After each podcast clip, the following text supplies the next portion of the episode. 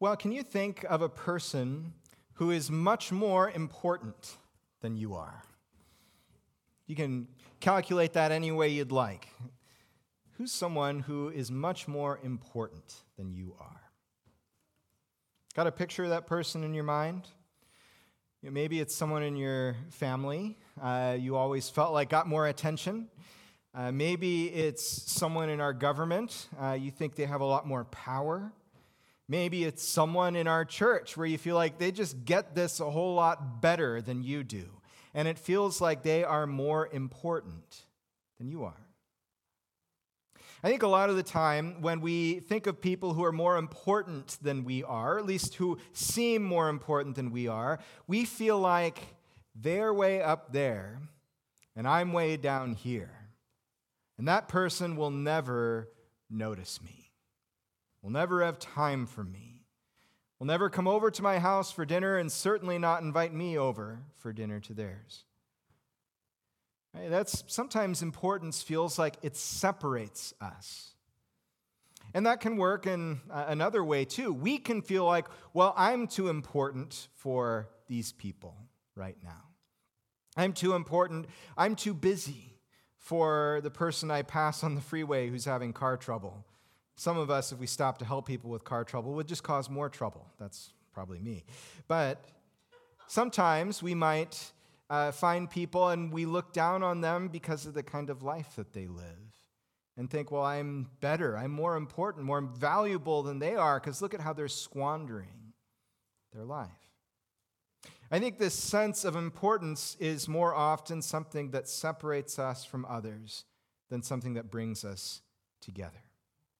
And so we ought to be concerned if this is our kind of earthly view of importance, or at least how it often works out. We ought to be concerned when we think about God. Because did you just hear the psalm that we read? Verses 4-6 said, "The Lord is high above all nations, and his glory above the heavens. Who is like the Lord our God, who is seated on high, who looks far down on the heavens and the earth." That sure sounds like a worldly sort of importance, doesn't it? He is so high that he's got to get out his telescope to take a look at us. He is so far away. He is so high and we are so low. Certainly he's not going to have time for me, right? He's got bigger fish to fry. If he's going to talk to anybody, you know, he'll talk to the president, or he'll talk to the pope, you know, he'll talk to the elders or the pastor, anyone but me. He is so high. He is so important. He is so significant. And it's not just about our perceptions about God. Sometimes it's also about our perceptions of ourselves versus God, isn't it? Well, I'm just a little guy. What could God want with me? I'm going to be a bother. Well, I'm a little, being around God makes me uncomfortable. He's too powerful. He's too holy. And every time I get around him, I just see all of my failures, my insecurities, my brokenness. If God counted importance, if he lived importance the same way that we often do, we would be in a lot of trouble. But the psalm continues, and it says this, and I think this is the key to the whole of the psalm. In verses 7-9, what does our very important, very high God, who has to strain to see down to where we are, what does he do? Well, he raises the poor from the dust, and he lifts the needy from the ash heap to make them sit with princes, with the princes of his people. He gives the barren woman a home, making her the joyous mother of children. God takes the unimportant and the insignificant, and he makes them important, and he makes them significant. One of my favorite ways of talking about our value comes out of the Jesus Storybook Bible. There are actually free copies of it on the back table if you want. It's a children's Bible that adults could also learn a lot from. And it says this about God's people. It says, God loved them and they were lovely because he loved them. See, our significance and our worth and our value don't come from what we bring to the table, but from the God who loves us first, who doesn't wait for us to be born and start doing stuff. He's already got us in his mind, in his heart, before we take our first breath.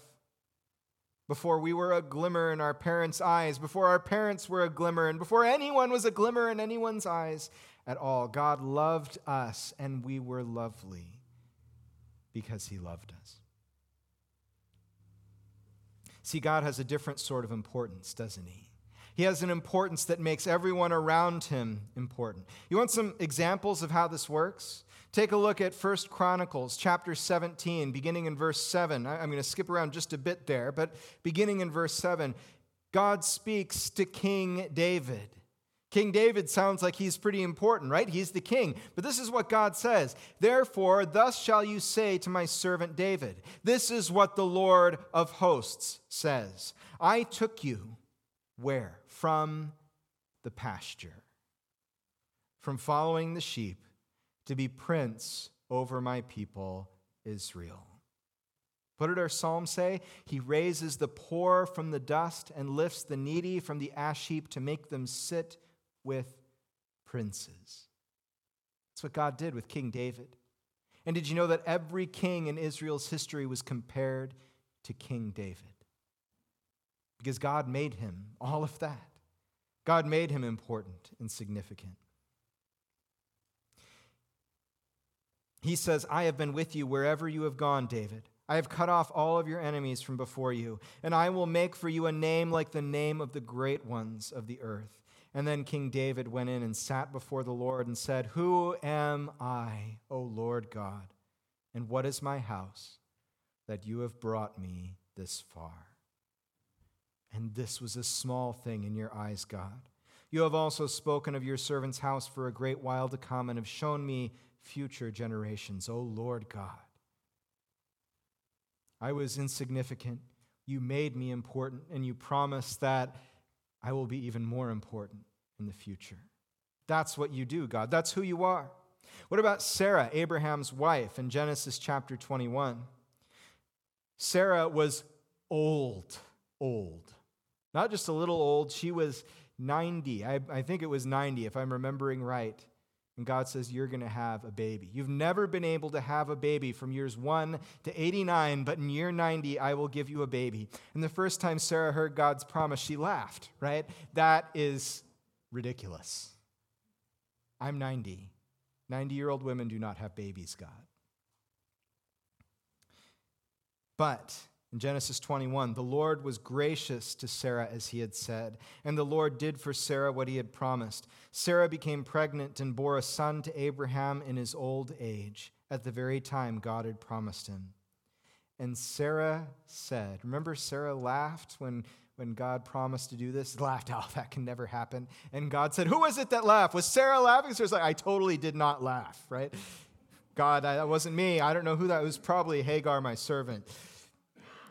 Sarah became pregnant, and when she had the baby, Sarah said, God has brought me laughter. She named her son Isaac. It means laughter. God has brought me laughter, and everyone who hears about this will laugh with me. And she added, who would have said to Abraham that Sarah would nurse children? No one but God. Yet I have borne him a son in his old age. And we go back to the psalm. He gives the barren woman a home, making her the joyous mother of children.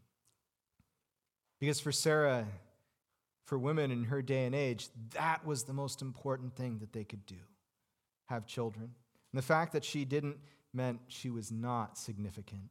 She was a failure. And God said, let me turn that around for you. Because that's what my glory looks like. That's what it means for me to be high above. I bring you up to me. What about Mary, the mother of Jesus? In Luke chapter 1, beginning in verse 46, The angel has come to her and said, you are going to have a baby, and he will be called the Son of the Most High. He is the answer to the promises God made to Israel. And Mary at first is like, that sounds pretty cool, that's great. And then she goes and visits her cousin Elizabeth, who's pregnant with John the Baptist. And when Mary enters the scene, John the Baptist jumps in the womb. And Elizabeth is filled with the Holy Spirit and says, what is in you is from God and is of God and will do godly things.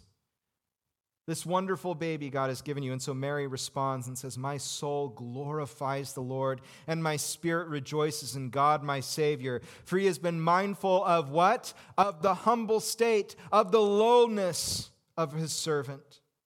And from now on, all generations will call me blessed, for the Mighty One has done great things for me. Holy is his name. His mercy extends to those who fear him from generation to generation. He has performed mighty deeds with his arm. He has scattered those who what? Are proud in their inmost thoughts. The important. People who consider themselves important. The people whom the world thinks important. He has brought down rulers from their thrones, but has lifted up the humble. He has filled the hungry with good things, but has sent the rich away empty. Yeah, there's something we need to keep in mind about Mary's story. She said, future generations will call me blessed, and so we do, but her generation did not. See, God lifted Mary up, and the people around her didn't recognize the importance that God had placed on her and in her. Everywhere she went, we have to imagine that probably people whispered and said, oh, there's Mary who had that baby, got pregnant before she was married. God's mark of importance in Mary's life turned out to be a mark of shame to so many others. It's a little bit more complicated than we would wish, isn't it? God's importance isn't always recognized by the people surrounding us. Sometimes they treat it in the very opposite sort of way. But you know what? The Lord is my judge. The Lord is your judge. And the judgments of the people around us who don't know and who don't understand don't make a difference. Not in the final calculus. See, where the celebrity of the rich and the powerful and the famous separates them from the low, God's highness, God's greatness and his glory are no barrier to anyone. And we see this most of all because God has become low in Jesus Christ. In Philippians chapter 2, beginning in verse 5, Paul tells us, have the same mindset as Christ Jesus, who being in very nature God, the most important, the most glorious, the most wonderful, did not consider that equality with God something to be used to his own advantage. He didn't say, great, how can I have everyone recognize my greatness, my glory? He said instead, how can I become nothing to save those who are nothing? He made himself nothing by taking the very nature of a servant. He was made in human likeness. Remember how God was looking down even on the powerful? Jesus followed that gaze all the way down, emptied himself. And being found in appearance as a man, he humbled himself again by becoming obedient to death, even the most shameful death he could undertake. The death on a cross. See, Christ has assumed our lowness so that we can assume his highness. God has taken on our shame so that we can take on his glory. In Romans chapter 8, beginning in verse 28, we read, and we know that in all things God works for the good of those who love him. That's the kind of importance that he has. He works for the good of those who have been called according to his purpose. For those God foreknew, he also predestined to be conformed to the image of his Son. He predestined us to become like Jesus so that Jesus might be the firstborn among many brothers and sisters. And those he predestined, he called. Those he called, he justified. And those he justified, he glorified. He said, you're coming up to my level. You will peer down on the proud things of this world along with me. Not in a sort of judgmental, condemnatory sort of way. You guys stink, and we're going to remind you of it. But in a look how far I have brought you up. And you know, that ought to change something about the way we live our lives too, shouldn't it? Shouldn't it change the way we calculate the value of the people around us? Isn't it easy to dismiss the unlikable, the unlovable, the uncooperative, the unlikely? But isn't that the opposite of what God does? God looks at the lowest and he says, you are someone I can take all the way up. You are someone I can make high. That's why Jesus spent all his time with the sinners. You remember that? That was a big criticism of Jesus. Why is just, if Jesus knew who these people were, he wouldn't be hanging out with them. And Jesus is like, oh, I know. And I'd rather hang out with them than with you. Because they're ready to hear. They're ready to listen. They are the low-hanging fruit. Not because they're not valuable, but because they know that they need a Savior. How will that change the way we treat our neighbors and the people across the street and the people that we're fighting against in politics or anywhere else? How will that change our calculus if we say, you don't know how low you are and you don't know how high God wants to raise you up? He wants to transform and change you. That's what he purposed in Jesus Christ. So then, what is the right response to the highness of God that raises us up? Well, we talked about, first of all, it's to look around and start reassessing the way we value the people that we meet. And say every single person has the opportunity to be made high because Jesus has become the lowest of the low so that he could drag us up to his level. But something else that the psalm tells us. In the opening lines of the psalm, verses 2 and 3, let the name of the Lord be praised, both now and forevermore. From the rising of the sun to the place where it sets, the name of the Lord is to be praised. See, in other words, in your every waking moment, if God has raised you up, raise him up in your heart. Raise him up in your words. Raise him up in your actions. Give him praise in everything that you do. That's the right and appropriate heart response. Think about it. When people do an amazing, wonderful, spectacular thing on your behalf and for you, doesn't it touch your heart? Doesn't it start to change the way that you think about that person? Yes, if we're full of ourselves, we might start thinking, great, now I'm in debt to that person, and I've got to find a way to pay it back. But if we're humble enough to actually receive it as a real gift, our response turns to, are you kidding me? That's amazing. You're amazing. Thank you. Thank you for what you've done. Thank you for raising me up. Oh God, this is such good news. Let me take it to my friends and my neighbors. See, I think sometimes we think of evangelism, telling people about Jesus as, okay, I need like the 12 steps and make them very easy, please, because I am incredibly scared.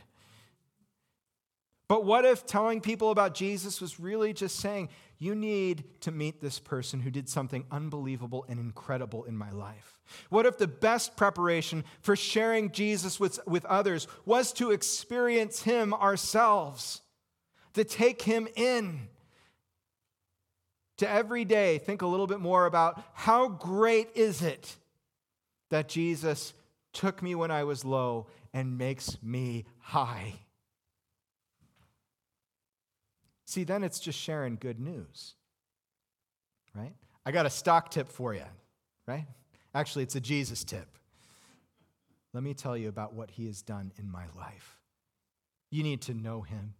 He can change your life. Because, folks, we're not arguing people into the kingdom of God.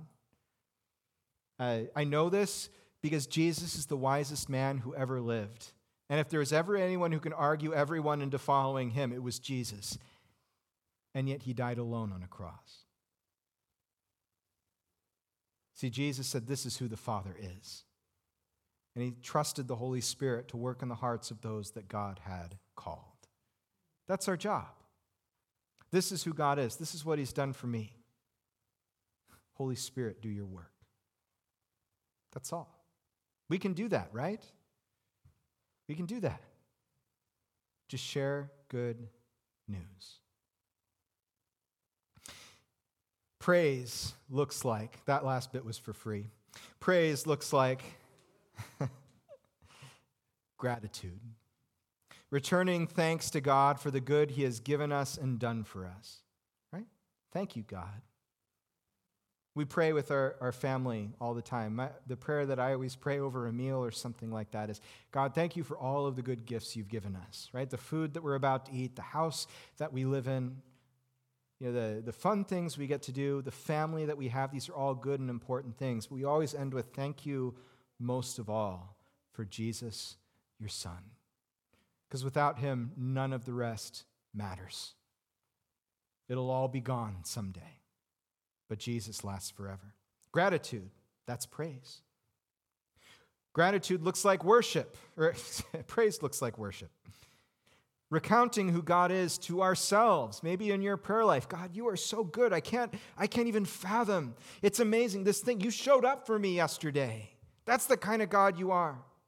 Recounting who God is to ourselves, to others, right? That's evangelism is worship.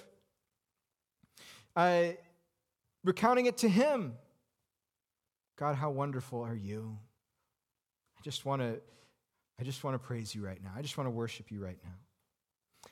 And we do it through music, but we do it through prayer. We do it through writing. You can do it any way at all. As a matter of fact, one of them, I'm going to actually separate it out, even though it's part of worship, obedience. We can obey God because that's worship in action, right? I will prove to you with the way that I live that I trust you because you deserve that from me. You are worthy of my obedience. We praise our God with our hearts by expressing our genuine feelings. God, I am thankful, I am full of joy, whatever it is. Even I am angry. I'm angry because you told me that you loved me and I'm struggling to see it right now. Help me. That's praise. That's actively trusting in God.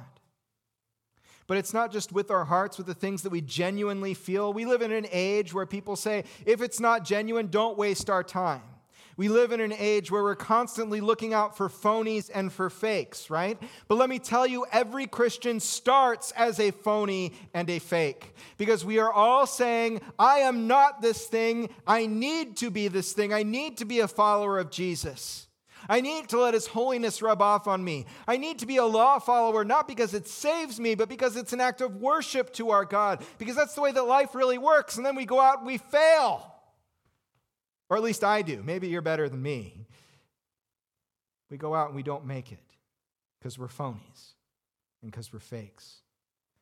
But that's okay. Because that's what forgiveness lets us pick ourselves back up with the help of the Spirit and keep on going and try it again and do it again. See, we praise our God with our minds as well. The expression of the truth we have come to know, both when we feel it and when we don't. God, I don't feel like you're very trustworthy at the moment, but I remember what you said. I'm going to trust it today.